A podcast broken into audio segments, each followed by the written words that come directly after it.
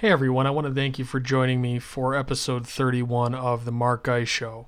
Uh, it's December 19th, 2016, and I've got several things to talk about today. I apologize, it has been about a week since I did my last episode. I was traveling a lot over the weekend, had a busy weekend overall, uh, but hopefully should be able to get obviously this one out today, and then I'm hoping one before I have to travel over this next weekend. And there's plenty to talk about. I'm not going to be able to pack in everything that I'd like to discuss into this episode.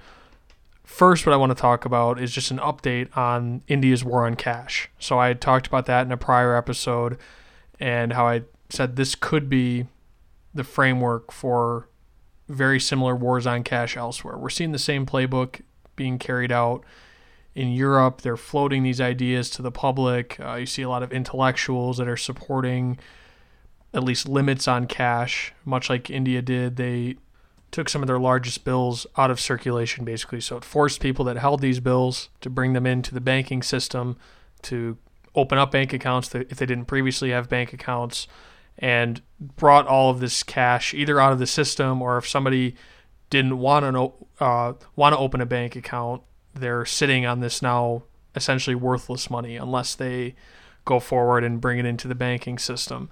Uh, so this kind of playbook is very realistic to be carried out elsewhere. I mean, you already saw the U.S. in the past stop all bills from being printed besides $100 bills and lower. Uh, and this was done in the name of fighting drug trafficking and all of that. But you could easily see the same rationale being used to take out the $100 bill, take out the $50 bill. Um, and that's the the whole discussion on the war on cash. I forget what episode it was uh, where I discussed kind of these proposals being floated. One of those big proposals is to outlaw any bills larger than ten dollars. So to force most large purchases, any sort of any sort of large transfers of cash to be done through the banking system. That's at least the idea behind it. That's what these people would like to happen. They, of course, poo poo the idea that people will turn to Bitcoin, will turn to other currencies, will find alternatives if they want to commit crimes, if they want to do things outside kind of the the realm of being able to be monitored and recorded, they will figure out a way to do that. Uh, but they kind of poo poo that notion and think that people will just now come into the regular banking system, uh, which I don't think will happen. But India's war on cash has had a lot of negative consequences. I'm not going to go into it any further uh, because you can go back and listen to that prior episode. I will link to both of those prior episodes in my suggested readings, referenced articles portion on the website. Uh, but a new interview came out, and it is with Jayant Bhandari. I believe I'm saying his name correctly, and he's an institutional invest uh, investing consultant that works in Singapore. He's from India, and he's been following the story from the beginning. And he had some very interesting things to say about where this war on cash is going in India. So I wanted to give an update. He warns, quote, there are clear signs that in a very convoluted way, possession of gold for investment purposes will be made illegal in India, end quote. Uh, in a recent notification, the government has made it clear that any ownership of jewelry above 500 grams of gold per married woman will be put under the microscopic scrutiny of tax authorities.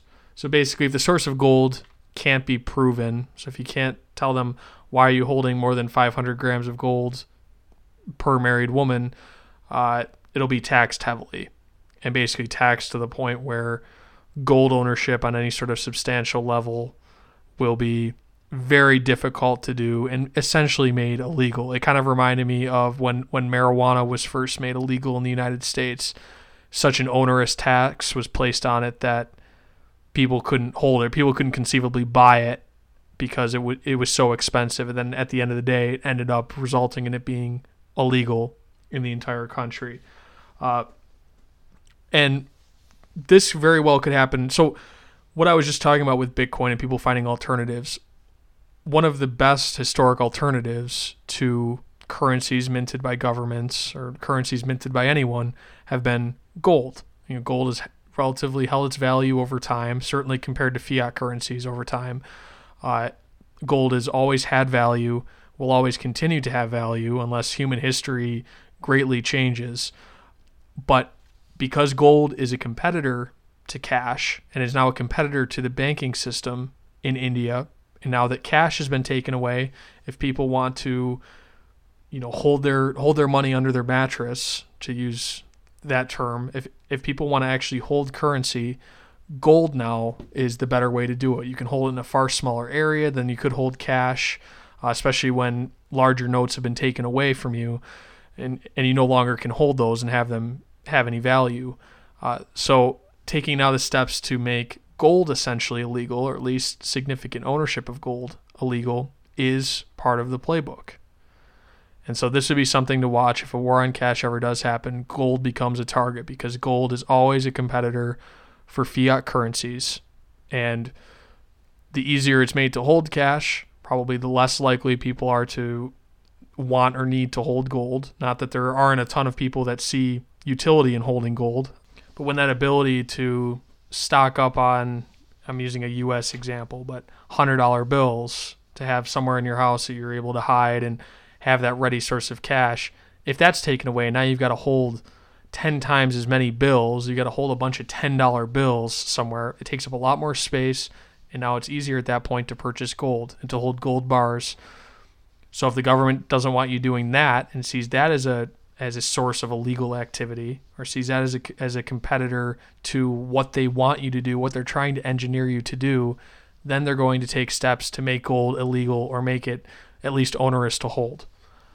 So that was the important development out of India. It was an interesting interview. I will post a link to that. Uh, another big story, and I'm not going to talk about this a ton because it was expected, and I don't think I have a ton of unique analysis to offer here. But the Federal Reserve decided, again, just like last December, to raise interest rates another 25 basis points. So they raised their federal funds rate target from 25 to 50 basis points to 50 to 75 basis points. So they they did one 25 basis point uh, raise last year, one 25 basis point raise this year, and that was after coming into this year saying that they expected four interest rate uh, hikes in 2016, which I said at the time was ridiculous and that it was not going to happen. There was no way that they could get away with four hikes this year. It turned out to be only one and just one measly 25 basis point hike, which was basically, I think, this the smallest hike they could get away with, and it was once again kind of necessary for them to do it, politically necessary for them to do it. I think it was the perfect time for them to do it. Interest rates had started to to rise on the long end of the yield curve, and if they hadn't raised with that happening and with the stock market going crazy with this post-Trump run up. If they didn't raise now, you know, when would they ever raise? Because they want to say that we don't look at the stock market, you know, we don't look at what the markets are doing, but of course they do. That's the way that so many people gauge the health of the US economy and they want to have some cover when they raise interest rates that the market's not going to tank. And this recent run up gave them a lot of room there where they could they could raise rates without really being scared if if there was a temporary dip it maybe would come down to levels that we saw in early to mid November, you know, rather than erasing all gains for the year or something like that, where if if this hadn't happened over the last month, month and a half, then maybe they would have been less likely to raise. But really, all the stars aligned for them here, and it was the perfect opportunity for them to raise but I think we also do need to look at this in historical context or look at where the Fed funds rate target is 50 to 75 basis points, and that is still historically low. So we are nowhere close to being out of the woods. There's there's so much room for interest rates to rise, and we are still nowhere near healthy levels. So I think what's in, what's more important to talk about than this one hike is their projection that they're going to raise rates three separate times next year. And I think this also is not going to happen. I'm going to make the same prediction I made last year when they said that they were going to raise rates four times, and it was not going to happen in 2016. And if anything, it was going to be closer to zero than it was to four. I mean, it was closer to zero than it was to four. Uh, so I don't think they're going to be able to raise rates three times. What you see is you see mortgage rates already rising, uh, and mortgage rates, when you look at how people how people look at if they can afford a house, most people look at it as as what is the payment that I can afford when I buy this house. And so interest rates play a huge role. Rising interest rates mean people can afford less house than they could before because their payment for the same value of a mortgage when interest rates are higher is more than when interest rates are lower. So mortgage rates are already rising and yeah, there's yeah, the Fed doesn't have complete control over mortgage rates. So you kind of saw that leading up to this. Rates are already rising. Treasuries were already rising despite the Fed not moving the Fed funds rate target. So they don't control interest rates entirely. They do exert a substantial influence over them. But if you take if this trend continues and they hike the Fed funds rate three separate times in 2017, where will mortgage rates be by the end of, of 2017? I mean, right now they're at four and a half percent, four to four and a half percent in that range. Will they be at at five and a half percent, maybe closer to six percent?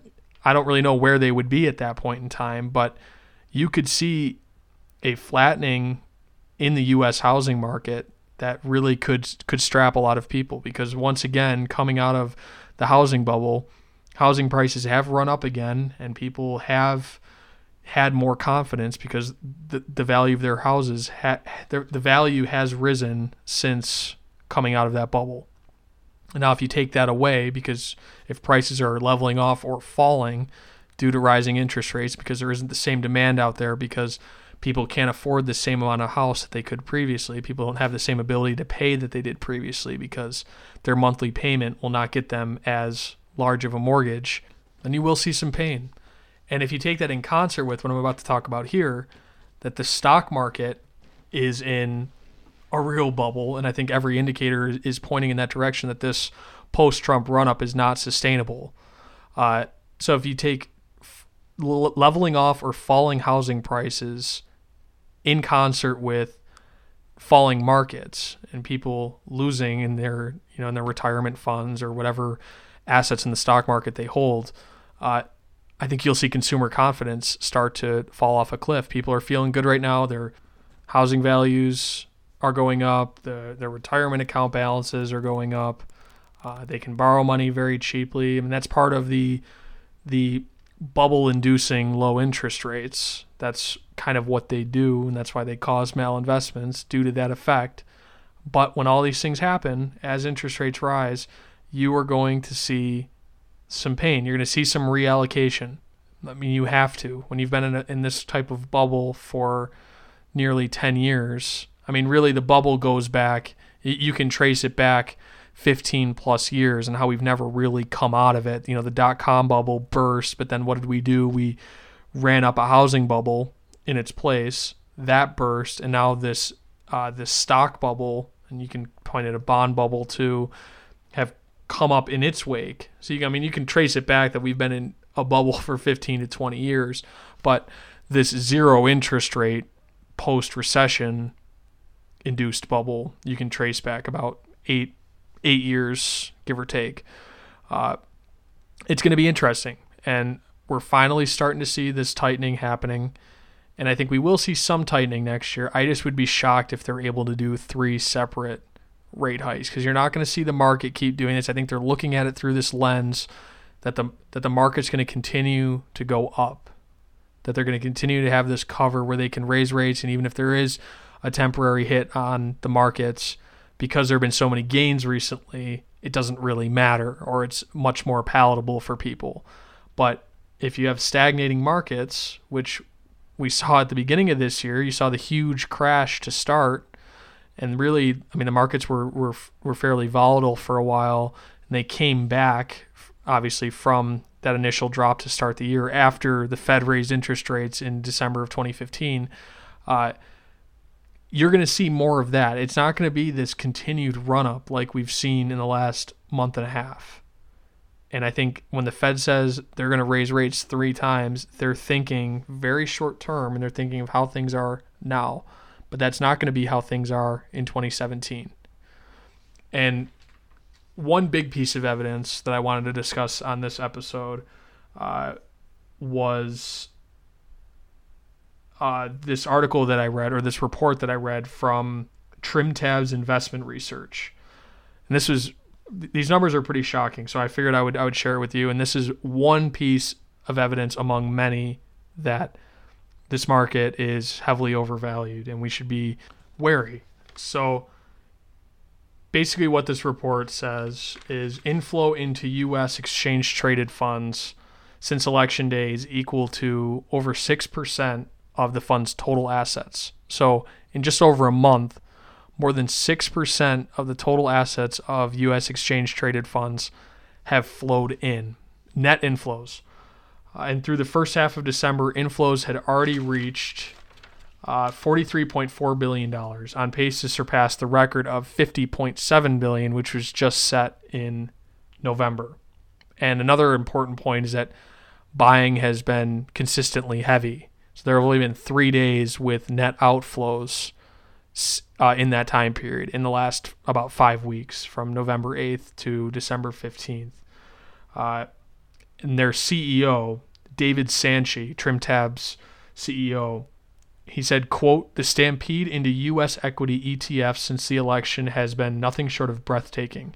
The inflow since election day is equal to one and a half times the inflow of $61.5 billion in all of last year. One has to wonder who's left to buy. It's that last part. One has to wonder who's left to buy. And you know what happens when you run out of buyers? That run up in prices stops. And oftentimes prices will fall. Um, another quote taken out of this ETF flows tend to be a good contrary indicator when they become extreme, so the buying frenzy does not bode well for U.S. equities. The market also could get a nasty jolt in January when investors who have been postponing stock sales this year in anticipation of lower tax rates next year start to sell. So, this heavy, this these huge inflows into U.S. equity ETFs has tended to be a contrary indicator indicating that in the future, in the, in the near future, prices are going to fall. And I think that's going to be what has to happen. You know, the stock market was overvalued, in my opinion, and, and in the opinion of many, before Donald Trump was elected. And then you've had a dramatic run up in prices since then. So there's not really any anywhere for this to go over the medium term than down. You know, maybe this run up continues into the new year. Who knows how long how long it can go? It's already gone longer than I could have possibly expected. But it is going to end at some point.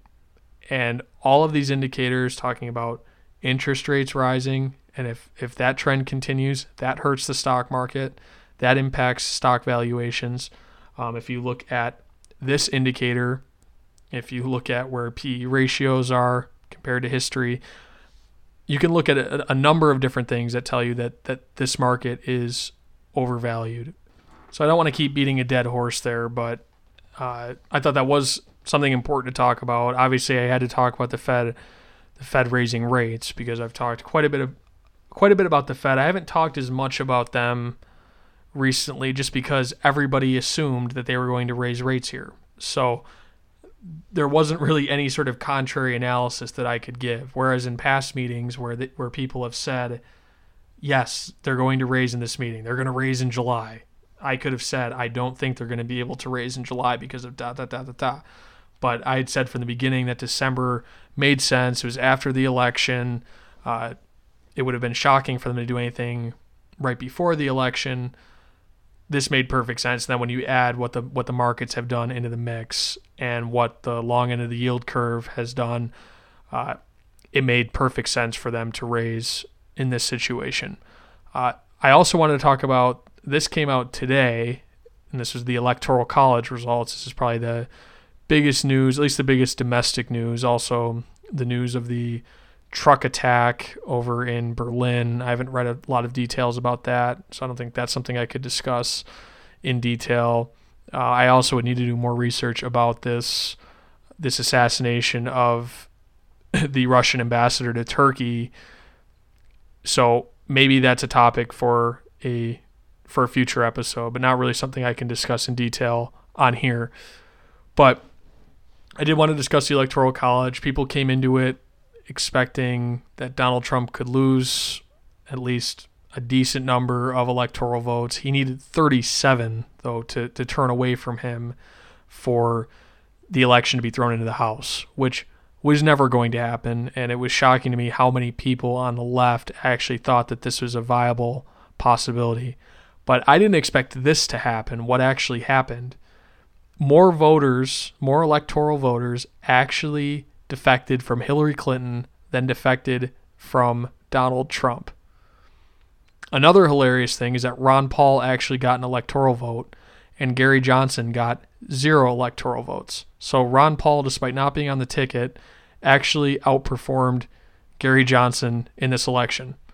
And I actually wrote in Ron Paul on on my ballot in North Dakota. I, I couldn't bring myself to vote for anybody that was actually on the ballot. So that was certainly interesting to see. Trump's only other electoral vote that defected was uh, also in Texas. That's where Ron Paul's electoral vote came from, and that voter went to John Kasich. And then Hillary Clinton lost four in Washington state, and three of those went to Colin Powell, and one went to an Indian tribal leader. And she also lost one Hawaiian electoral vote to Bernie Sanders. So there were more than usual, certainly faithless electors, but um, not anywhere close to the volume that would have been necessary to make this interesting. So I don't know where the the playbook takes the the left next, takes the never Trump people next. I, I will say one thing: they are certainly persistent, and I, I wish that libertarians had the same kind of persistence in a lot of aspects that the progressives have. You know, they don't really care what the rules are. They don't really care what the restrictions are. They're going to keep trying to find some sort of loophole, some sort of way to get their way. And you do have to hand it to them. I I don't like it being on the other side and being in opposition to them in many aspects, but I do wish that the libertarian movement had more of that where you know they don't really care what what precedence says. They're going to they're going to do what they need to do to try to get their way. And that's what they've done throughout this entire process. They tried to throw the whole Russian hacking issue at the wall, tried to make a huge deal out of that when no new evidence had came uh, had come to light after the election. Originally, the the CIA said that what the Russians were trying to do was undermine. Their assessment was that Russians were trying to undermine our faith in the election process. And then all that happened after that was some unnamed official some anonymous source from within the from within the CIA said that the evidence points to Russians trying to influence the election in favor of Donald Trump. But the evidence in this is so flimsy and people are throwing this around like it's a like it's a fact. It's incredible to me, but that has been the playbook. So there's one anonymous official that comes out and says that this is his assessment or her assessment of of what happened and people run with it. And now it's the Russians hacked our election. The Russians hacked our election. But even if they did try to influence our election, first of all, there's absolutely no evidence that any votes were changed, anything like that happened. Really, all that happened, and this is even assuming that the Russians were behind any of this, was that facts came to light. And I, ha- I think I've talked on this podcast about how we should be a little bit concerned about you know WikiLeaks and the idea of taking people's private information and releasing it to the public. Of course, I love what they released, and I and I've loved what WikiLeaks has done overall in terms of the information that they have gotten. But there is kind of a dangerous precedent there where if you take it to the extreme, I know I certainly wouldn't want my private emails, my private text messages or whatever all leaked to the public for everybody to see. So I can see how taking it to the extreme, you maybe would be concerned with with what WikiLeaks does, even though there's not really an instance where a private citizen like you or me would be the target. But you never know when you could become the target due to whatever reason where you become part of a group under fire. But all that WikiLeaks did in this election was release factual information to the public, information that they would not have had otherwise that helped them to make a more informed decision. But it's not like this deviated from what WikiLeaks has done previously. This fit right into what they have done over time. Uh, Julian Assange said that Russians were not the source of this information. But even if they were, does it really matter? It's facts being brought to the public's attention, and now the public being able to factor in all of all that information to the decision that they made in the voting booth. That's all that happened here. They didn't hack the election.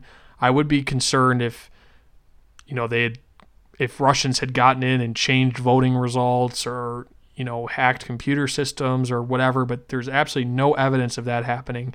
The only plausible source could have been that they may have been involved in these WikiLeaks uh, email leaks and everything of, of Podesta's emails and of the of the DNC emails, all of that. But should we even be concerned or should we be happy as citizens that we were able to make a more informed decision because we had more information at our fingertips? And I think it certainly did influence a lot of people, and that was one of the factors when I talked about uh, why I thought Donald Trump would win in my pre-election episode, where I said why Donald Trump wins. I said that certainly is a factor these leaks, people learning more about what the DNC has done behind closed doors, uh, learning about how they basically tried to steer the nomination toward Hillary Clinton and away from Bernie Sanders. Uh, all of these things certainly played into Donald Trump's hands. And I said at the time, too, that I'm sure that the RNC has been guilty of similar things in the past. I'm certain of it. The DNC is not unique in this at all. Uh, and maybe they would make the case that because all the leaks tended to be on the Clinton side and on on you know on the side of the DNC and on the Democratic Party side that maybe there's some bias there. But that's a very different from saying that that information on one side tended to be leaked far more than information on the other side and saying that Russians hacked the election because first of all you can't make the definitive claim that it was Russians that got that information and released it. And Assange has said straight up that it wasn't the Russians. So this is just a very loose case all around, something that's going on all over the place. I guess if you hear something enough, people start to take it as being fact.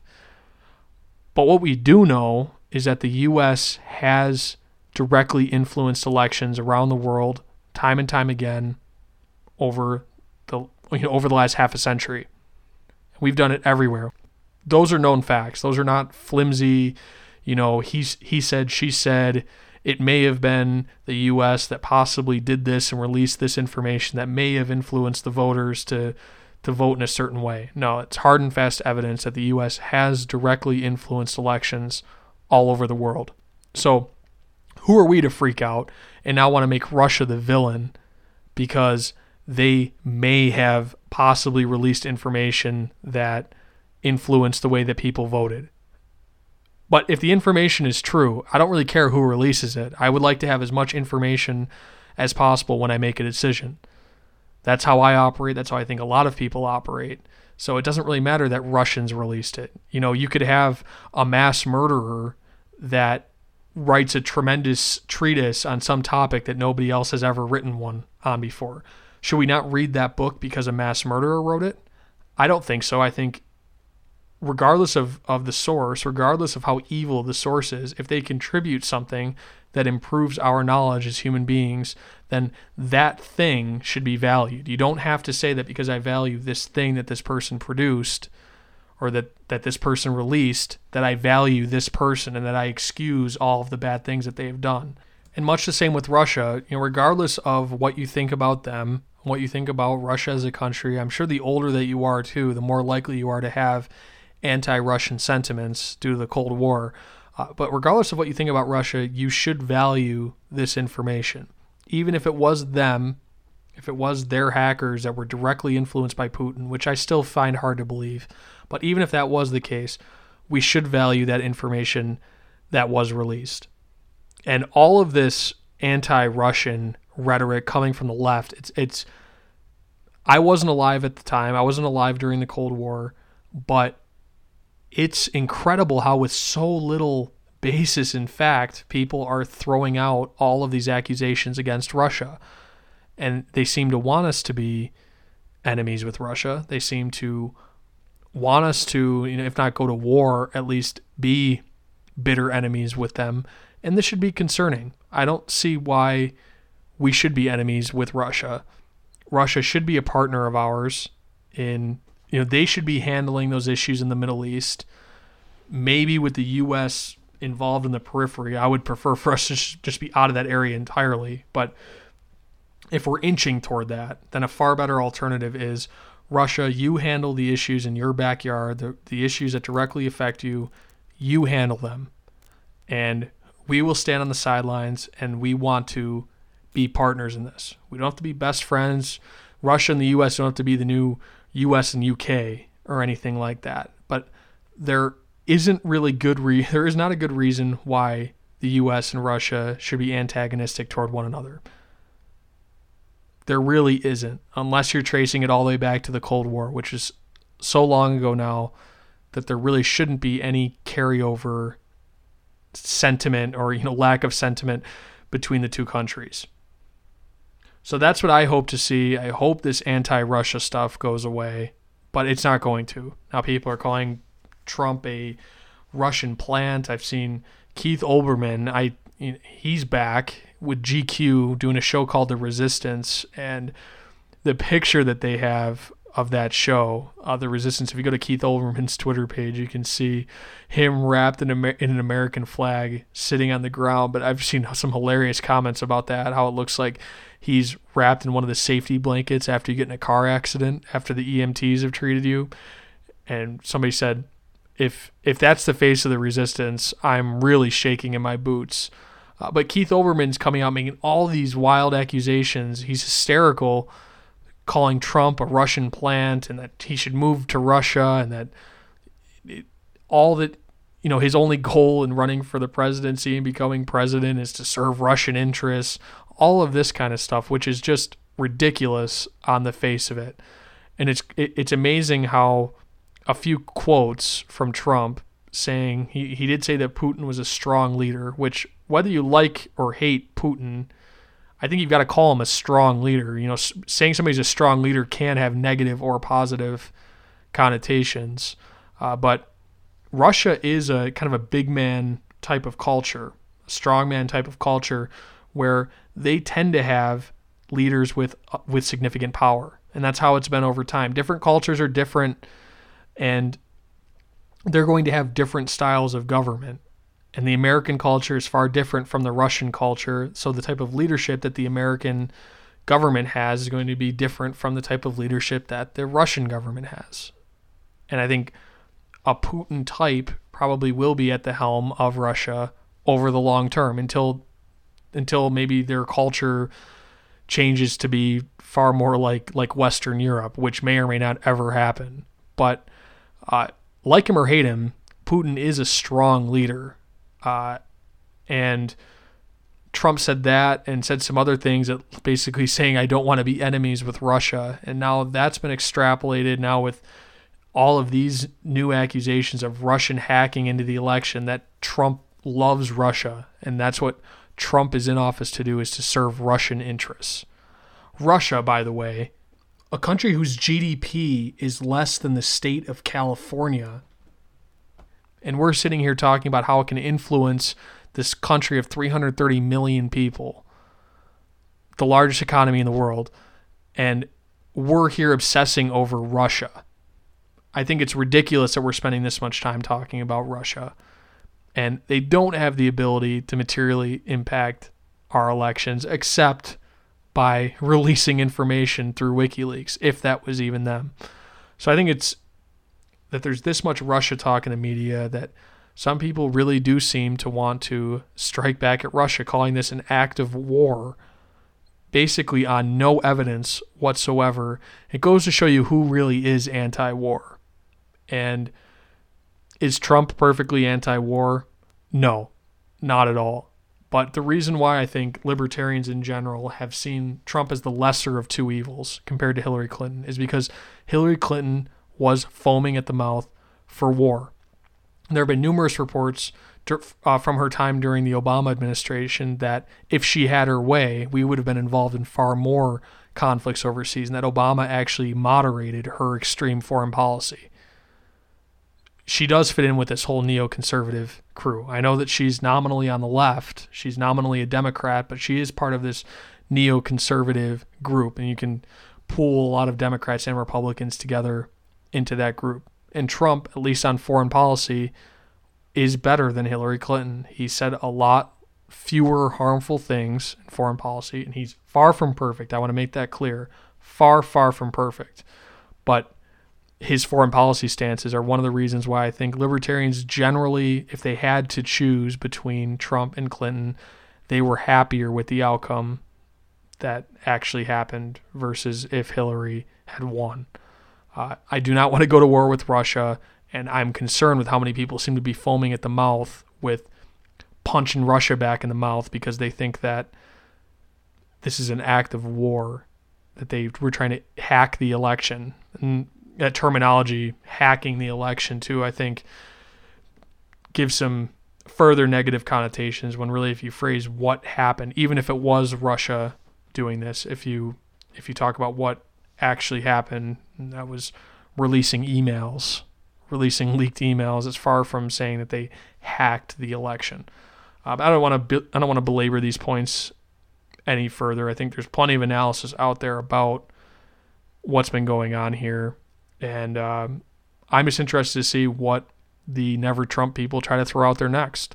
They're probably going to protest the inauguration, but I've got to think they have some other trick up their sleeves that they're going to try to throw at the wall uh, to try to stop Trump from going into office. And I think what they're doing is counterproductive. I think what we need to be talking about now, and I would love to stand in solidarity with the progressives, with the left, with the never Trump people, and try to figure out how can we limit executive power and limit it over the long term, not just for the Trump presidency, but for presidencies in the future. This could be a great opportunity to actually try to do something tangible in that regard because that whole wing of the populace forgot about any sort of executive restraint. Once Bush left office, once Obama came in, they stopped caring. So now they are who people that are in favor of restricting executive power will have to stand with. That's where we should be starting, though. Not trying to stop Trump from taking office. You're not going to stop Trump from taking office.